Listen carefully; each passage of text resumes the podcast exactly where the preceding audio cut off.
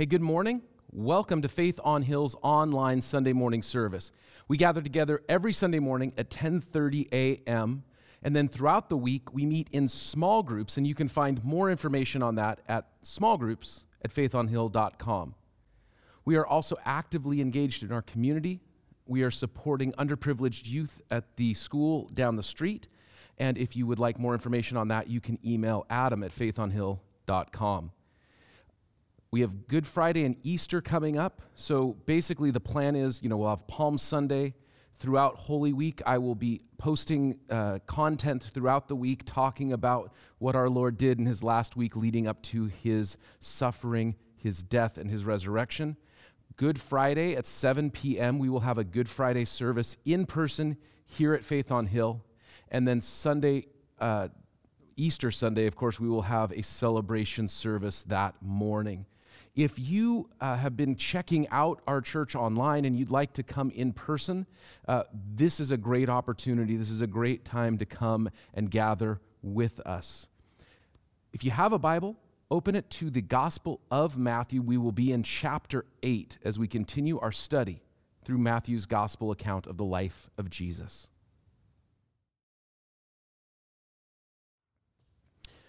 Matthew chapter 8 starting in verse 16, says that when Jesus saw the crowd around him, he gave orders to cross to the other side of the lake. So he had a large crowd gather that was so large he had to go up on top of a big hill to give the Sermon on the Mount. And then he goes back down after that sermon and he heals the leper and he heals the paralyzed servant of the centurion and he heals Peter's mother in law. And then he heals many in the town of Capernaum, so much so that this crowd has grown even larger. Something you'll see through the gospel accounts is that Jesus did all that he could to keep his following at a minimum leading up till Palm Sunday. At Palm Sunday, he said, Yep, I'm the Messiah, gather the crowds. But before that, he did everything he could to keep the crowds at bay. So he says, All right, we've got a big following here. We're going to go over there where there isn't people. So that's the scene I want to set for us that Jesus is on the shore of the Sea of Galilee and he is getting a boat ready. His followers are getting a boat ready to travel to the other side of the Sea of Galilee. And that is where we find ourselves when it says in verse 19 that a teacher of the law, one of the scribes, one of the Pharisees, came to him and said, Teacher, I will follow you wherever you go. And Jesus replied, Foxes have dens, and birds have nests, but the Son of Man, which is speaking of himself, it's a messianic title. Jesus was the Messiah, the Savior he says, The Son of Man has no place to lay his head. This morning, we're going to talk about the cost of following Jesus. The first cost that is brought up, these aren't the only costs, but uh, the cost of following Jesus. The first one that brought up is this teacher. Now, maybe you say, Adam, I've always heard that the gospel, that the Christian faith is a free gift, that Jesus gives freely his salvation to all who would believe. That's true. But just because something is free doesn't mean it doesn't cost something. It cost Jesus infinitely more than we could ever understand to secure our salvation. But let's not kid ourselves that there is some kind of cost. We all have this. If you got a free trip, let's say that you won a, a raffle, you go to the, you know, the fundraiser uh, maybe at work or for, for a neighborhood school or for a charity, and you buy a raffle ticket and you win an all expenses paid trip to Hawaii or to Cabo or some place that you want to go this time of year where there's a lot of sunshine. Uh, I've been watching spring training, you know, on TV, and I was thinking, man, I'd love to win an all expenses paid trip to spring training down in Arizona some year. But just because it's all expenses. Your airfare's play, paid for, your hotel is paid for, your car rental is paid for. They even give you a certain amount of money that is for uh, meals. Let's say all of that's covered. There's still a cost. You have to take time off of work. You have to uh, physically go. You know, the, the, the, there is a cost. It's, it, there's something that you pay. But you say, well, the, the benefits of a free trip to Hawaii, a free trip to Cabo, a free trip to spring training, the benefits far outweigh any cost. You know, I have to, to do things to get ready, I have to pack. All, oh, sure, I'll do all of that for that kind of trip. So that's the kind of costs we're talking about. We're not talking about like, I have to do something to earn my salvation. I have to do something so that my faith is real. But we are saying there are costs to following Jesus. Jesus himself said, If who among you is going to build a tower, and he uses this word tower, which would be what they would put up in their fields, we would say, Who among you is going to build a back shed or remodel their kitchen without sitting down and saying, How much is this going to cost? How much time do I, is it going to take? Do I have the skills to do it, or do I need to hire somebody for this part of the job or that part of the job? Of course not. You wouldn't just start piecemeal, you would sit down and plan it out. Jesus said the same thing is true of our lives. If you say, I want to follow Jesus, but I haven't thought through what that means, we should. That's something Jesus said. So this teacher of the law comes and says, I will follow you wherever you go. And what's Jesus' response? I'm homeless. Jesus left his family where he slept was with friends, he was couch surfing. I don't say that to demean or belittle our Lord in any way, but Jesus was homeless. Jesus died in poverty. He, he lived because God, his Father in heaven, provided for Jesus, God the Son, on earth. But his provision was of subsistence in nature. And so he says to this teacher, You want to go with me wherever I go. That's great, but I want to tell you what that means. If you physically come with me, you don't know where you will sleep from one night to the next. And one night we might be camping, and another night maybe we are staying with some friends, and another night maybe somebody opens their home to them that's a stranger, but they are moved by the Spirit of God to open their home. That's the life that Jesus led. He said, You can come with, but this is what it means. And the teacher does not get on the boat. Why? The implication. He's never referenced. There's no disciple who's referenced that was a teacher of the law until you get Saul, who becomes Paul and writes a huge chunk of the New Testament. But that's later on. The implication is that he doesn't get on the boat. Here's the boat. They're getting ready. He comes up and he says, I will go with you wherever you're going. You're leaving here, you're going somewhere else. I want to go with you and follow you. I've seen your teaching, I've seen the miracles, I've been around you. I want what you are doing. And Jesus says, Great, here's the cost. It's basically like saying, Hey, I'll go with, I'll do whatever you want, Jesus. And Jesus is like, You sure about that? I'm going to tell you what I'm going to do. And the question we have is what keeps us off the boat? The boat's getting ready. The boat's getting ready to leave. Jesus is getting on the boat. What keeps us from getting on the boat? Can I tell you the truth? This helps me to understand another part of the Bible. You know, there's parts of the Bible that are very clear. I really do believe and live by the maxim, the truism that says the whole Bible is equally true, but not all of the Bible is equally clear. But there are some parts that are very clear and I can understand them. There's some parts that are less clear, and maybe there's debate or discussion over what it means. One of those parts is in the book of James in the New Testament. In James chapter 2 verse 18, James says, "You have faith, but I say show me your faith by your works." And your deeds. And, and those of us who grew up in grace filled churches say, wait a minute. There is nothing that we need to do to earn the love of God. There's nothing that we need to do to get into heaven. We just need to believe in Jesus because he has done all of the work, and I believe that is true. But this teacher of the law believed. Why else would he come up to Jesus and say, I want to go with you. Here's somebody who knew the Bible front to back, beginning to end, Genesis to Malachi, which is what they had at the time. He would have known all of the Hebrew scripture. He would have had more of it memorized than we will ever. I guarantee it. And he saw Jesus and he says, This is the Messiah. I want to go where he's going. And he doesn't get on the boat. And there's a lot of people who believe in God.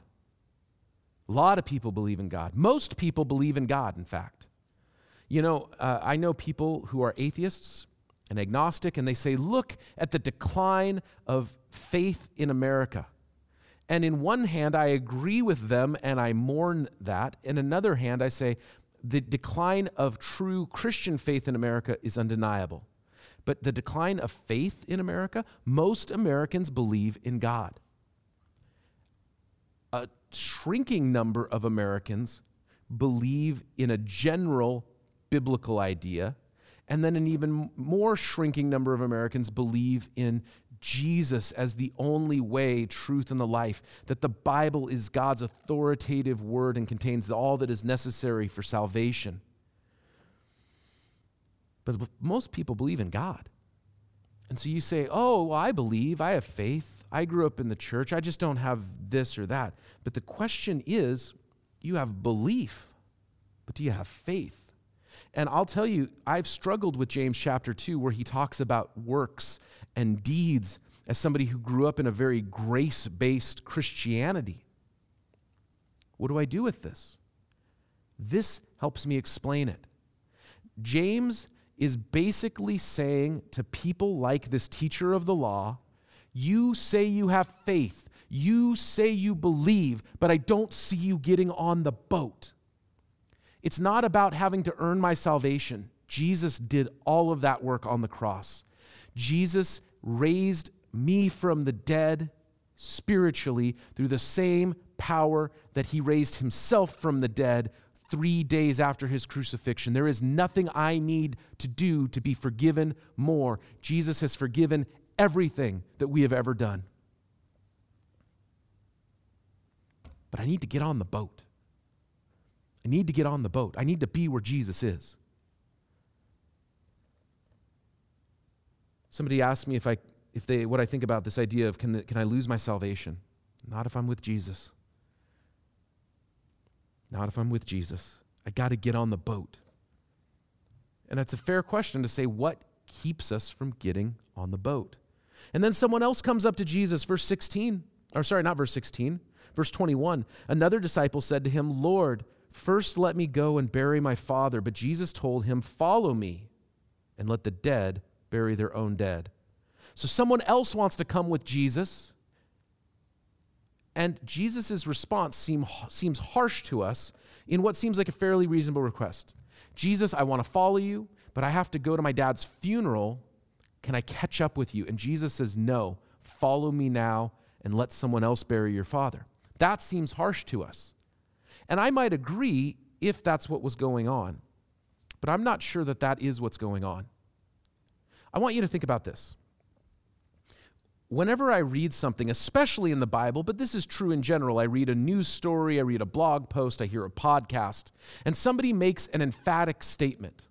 TED Talks are the worst about this. If you've ever seen a TED Talk, they're the worst about this. Somebody will make an emphatic, definitive statement, and there's a lot of emotional buildup, and they get the audience worked up with it, and they make this very definitive statement, the, the premise, the thesis of their TED Talk. And there have been times where I've been like, yes, yes. And then afterwards, I've sat and thought about it and said, wait a minute. What about this? What about this? What about this?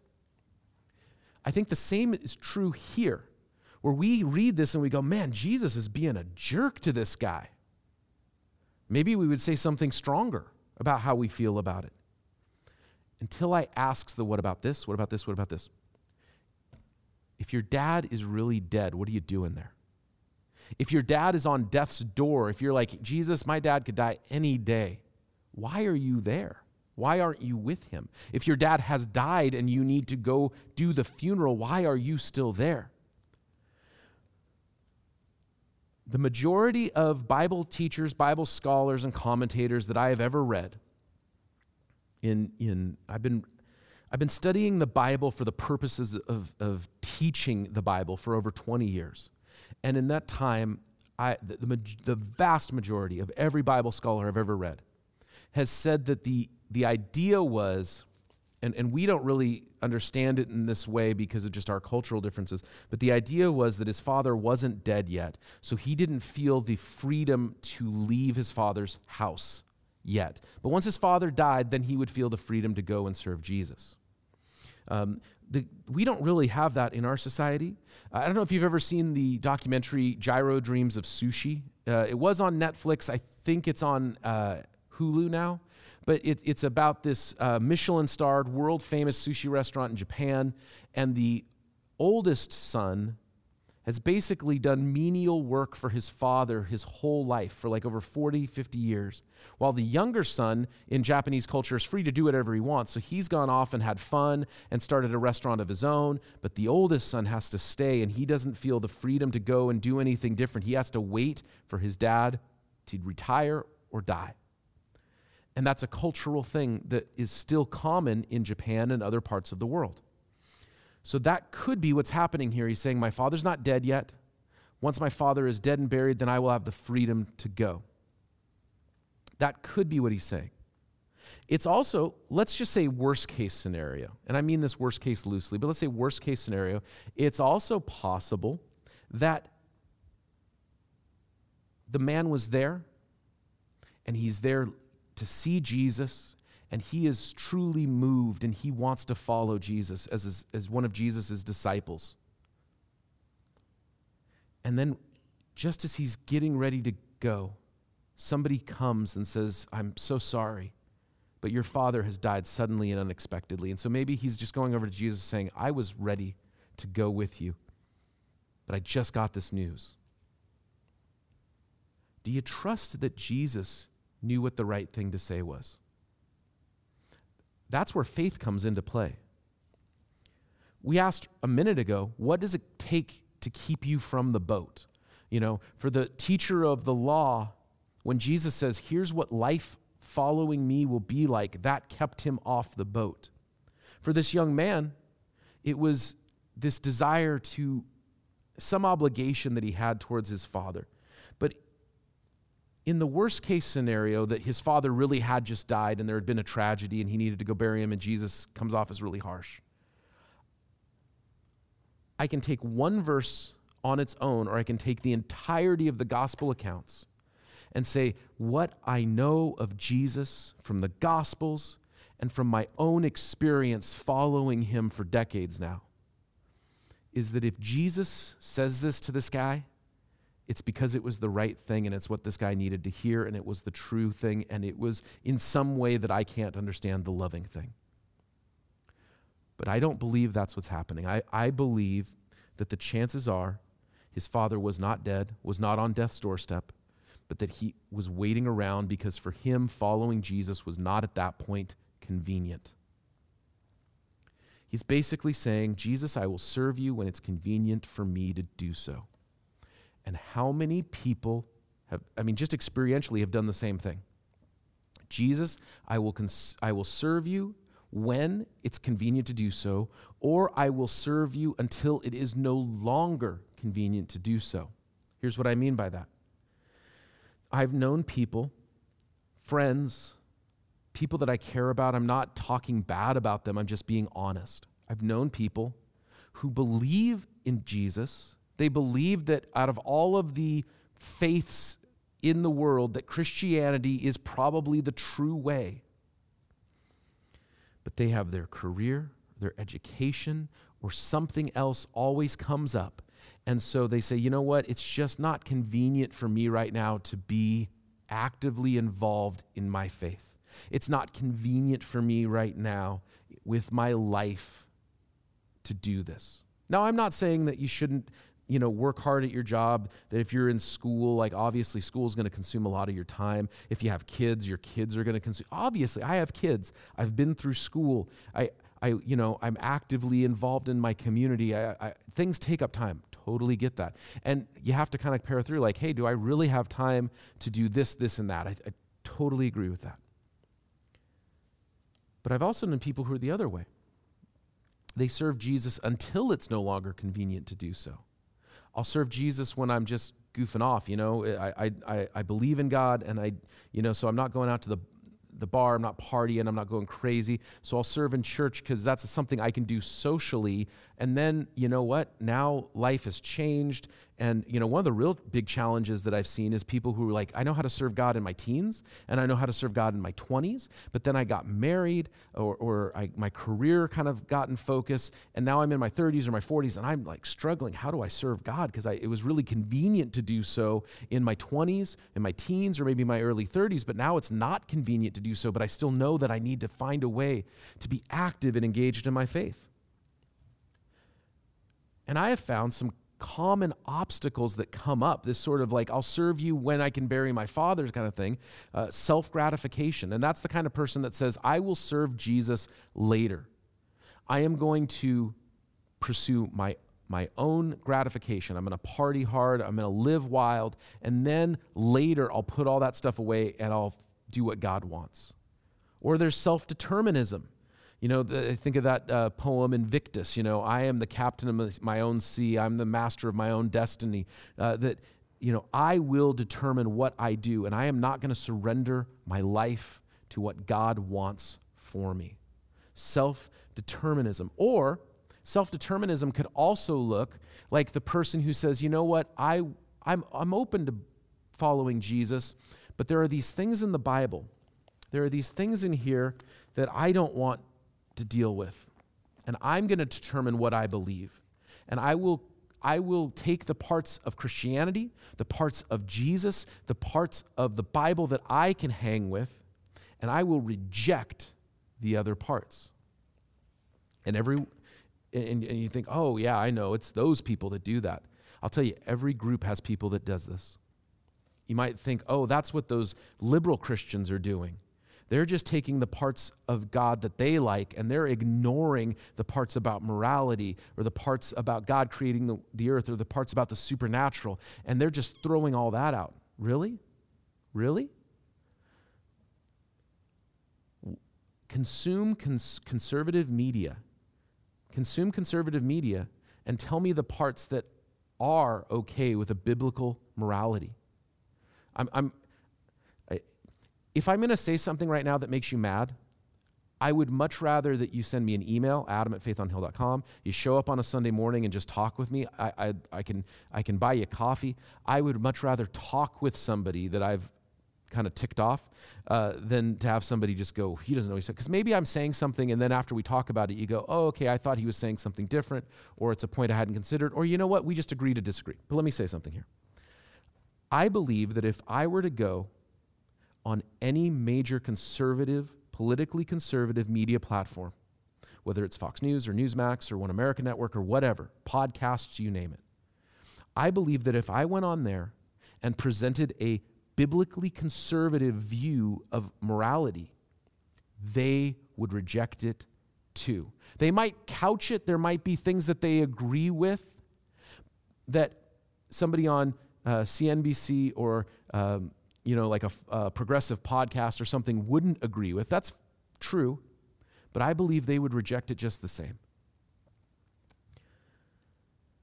This self determinism, I'm going to do what I want to do, I'm going to believe what I want to believe. This is one of the reasons that, that I, we talk about kind of the messiness of faith right now. There are people in our church that do not believe what the Bible says about certain things to do with human sexuality, uh, about uh, what the Bible says about refugees, what the Bible says about creation. Uh, although we are we are very open handed on that one. I'm, uh, but, but follow me on this. You're welcome here, and at the same time, you have to know that we believe the Bible is true. And self determinism says, I won't get on the boat. I won't get on the boat because of this barrier. I won't get on the boat. It's not because I want to bury my father, but it's because I don't want to accept the parts of the Bible I don't like, the parts of the gospel I don't like. That's self determinism. Another major obstacle for getting on the boat is self justification. This idea that, wait, I'm going to figure out my own stuff first. And then once I figured out my own stuff, then I'll come to you, Jesus. But the gospel, the Christian faith says that we just come to God and Jesus figures out our stuff for us. I don't need to figure out my own stuff first. I just need to know that Jesus is true and submit myself and surrender myself to his Holy Spirit. But who does get on the boat? Verse 23 it says that then he, Jesus, got on the boat and his disciples followed him. So the 12 disciples got on the boat. And, and people think that this next thing is a different story. It's not connected. I believe it's totally connected to these two other guys. Verse 24 Suddenly a furious storm came up on the lake, so that the waves swept over the boat, and Jesus was sleeping. And the disciples went to wake him, saying, Lord, save us, we are going to drown. So the disciples got on the boat, and they get on the boat, and there is a storm. And some of these guys are experienced sailors, they're fishermen, they know the wind and waves, and they believe that they are done for. You might think the cost of following Jesus women and men throughout the centuries have died for their faith in Jesus. Sometimes they have died at the hands of godless men. I think of uh, people like Polycarp, who was brought before the emperor and he was going to be killed for his faith, and he was given one last chance to deny Jesus. And he says, for 80 years I have served him and he has never done me wrong. How could I do him any wrong now? And he was killed. Christians have been killed, have been persecuted throughout the centuries. Sometimes they've been killed at the hands of people who claim to be the church. You say, I don't want to follow Jesus because of that church over there, or that Christian over there, or that person I see, uh, you know, that says they're a Christian. That's been true all through the history of the Christian faith how many people have died as faithful believers in Jesus at the hands of faithless church people. And you might say, well, if I follow Jesus, am I going to die for my faith? Probably not. I, I, I mean, it's such a rarity that somebody from America dies for their faith. It's such a rarity that that happens that it becomes newsworthy and people write books and you know blogs and movies about it and the whole thing. But don't think that there isn't a cost, that there isn't a storm, that you won't go through a season. But here's the thing why did the disciples experience this life threatening storm? Because they were with Jesus. The teacher of the law, who didn't get on the boat because he didn't want the life that Jesus lived and was calling him to, he didn't experience the storm. The young man who wanted to bury his father first, he didn't experience the storm. The guys who did what Jesus wanted, they're the ones who were in the life threatening storm. Why did the disciples experience the storm? Because they were with Jesus. Why did disciples experience the power of Jesus? Verse 26, Jesus gets up. He replied, You of little faith, why are you so afraid? And then he got up and he rebuked the wind and the waves, and it was completely calm. And the men were amazed and asked, What kind of man is this? Even the wind and waves obey him. Why did the disciples experience the power of Jesus? Because they were with him in the storm they would not have experienced the power of God outside of that storm. They wouldn't have. Why, why don't I see God moving in my life? Why don't I see God's power? Why don't I see the Spirit of God working? Maybe because you haven't stepped into the storm where Jesus is. Maybe you haven't stepped into the mess where Jesus is. Maybe you haven't stepped into those uncomfortable spaces where Jesus is. Because there you'll see things happening because there you'll see things moving. I know good, godly people who are in the middle of the storm right now. I know Christians that are holding prayer meetings in bomb shelters in the Ukraine. I know Christians who are standing in the midst of unimaginable storm right here in our community. Jesus is there. And if you don't want to get on the boat because you don't want to get in the storm. Maybe you got on the boat and now you're regretting it because you're in the middle of the storm. Jesus is there. There was a cost to the disciples for following Jesus. It wasn't safe, but it was worth it. Remember, we said at the very beginning, you get an all expense paid trip to Hawaii or Cabo or, you know, spring training or whatever.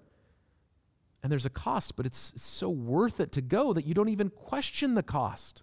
It's so worth it to go that you don't even question it. I don't have the answers for everything. I, I, there are things that I don't understand. There are things that I'm still working through. There are questions that I still ponder.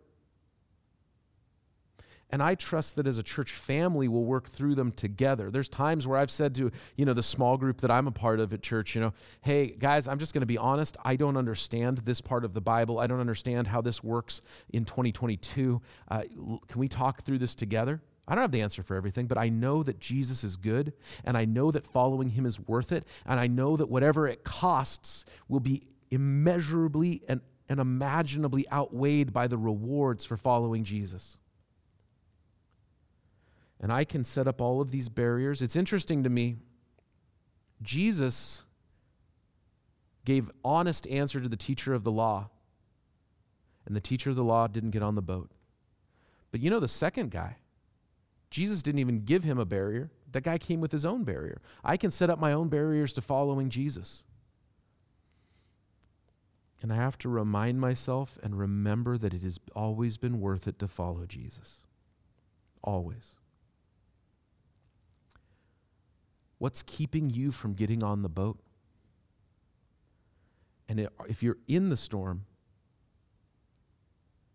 have you lost sight of the fact that Jesus is in the boat with you? Jesus was there with them all the time. They had faith to get on the boat. We need faith to stay in the boat. If you are the person that says, I have belief, but I haven't engaged that belief into faith that will save me, and I haven't gotten on the boat. There is an invitation right now where you are to call out to God. You can out loud in your heart, whatever, call out to God. And if you're on the boat and you're in the middle of the storm and you're saying, but what about this? What about this? What about this? Remember that Jesus is with you. And don't look at the wind, don't look at the waves. Where's Jesus? He's on the boat with you. I want to invite you to actively engage with Jesus, with us as a church family. And if you've just been checking us out online, uh, watching, maybe this is your first time watching one of our, our videos or listening to one of our podcasts, or you have for a while, but you haven't been actively part of a church family, this is an invitation to do so. We have small groups that meet in person and online throughout the week. We have uh, multiple options there. You can email small groups at faithonhill.com. And we'd love to see you come out for a Sunday morning. Now, if you, if you can't come on Sunday mornings and you say, hey, that's great, we're happy that you're here for this online service. But that's why we have small groups that meet through all different times of the week so that we have connection points that aren't just limited by one day. So we'd love to see you be part and join with us as we serve Jesus together in our community as a community. God bless you. We'll see you next week at 10:30 a.m. And don't forget that we have Good Friday and Easter Sunday services coming up in April.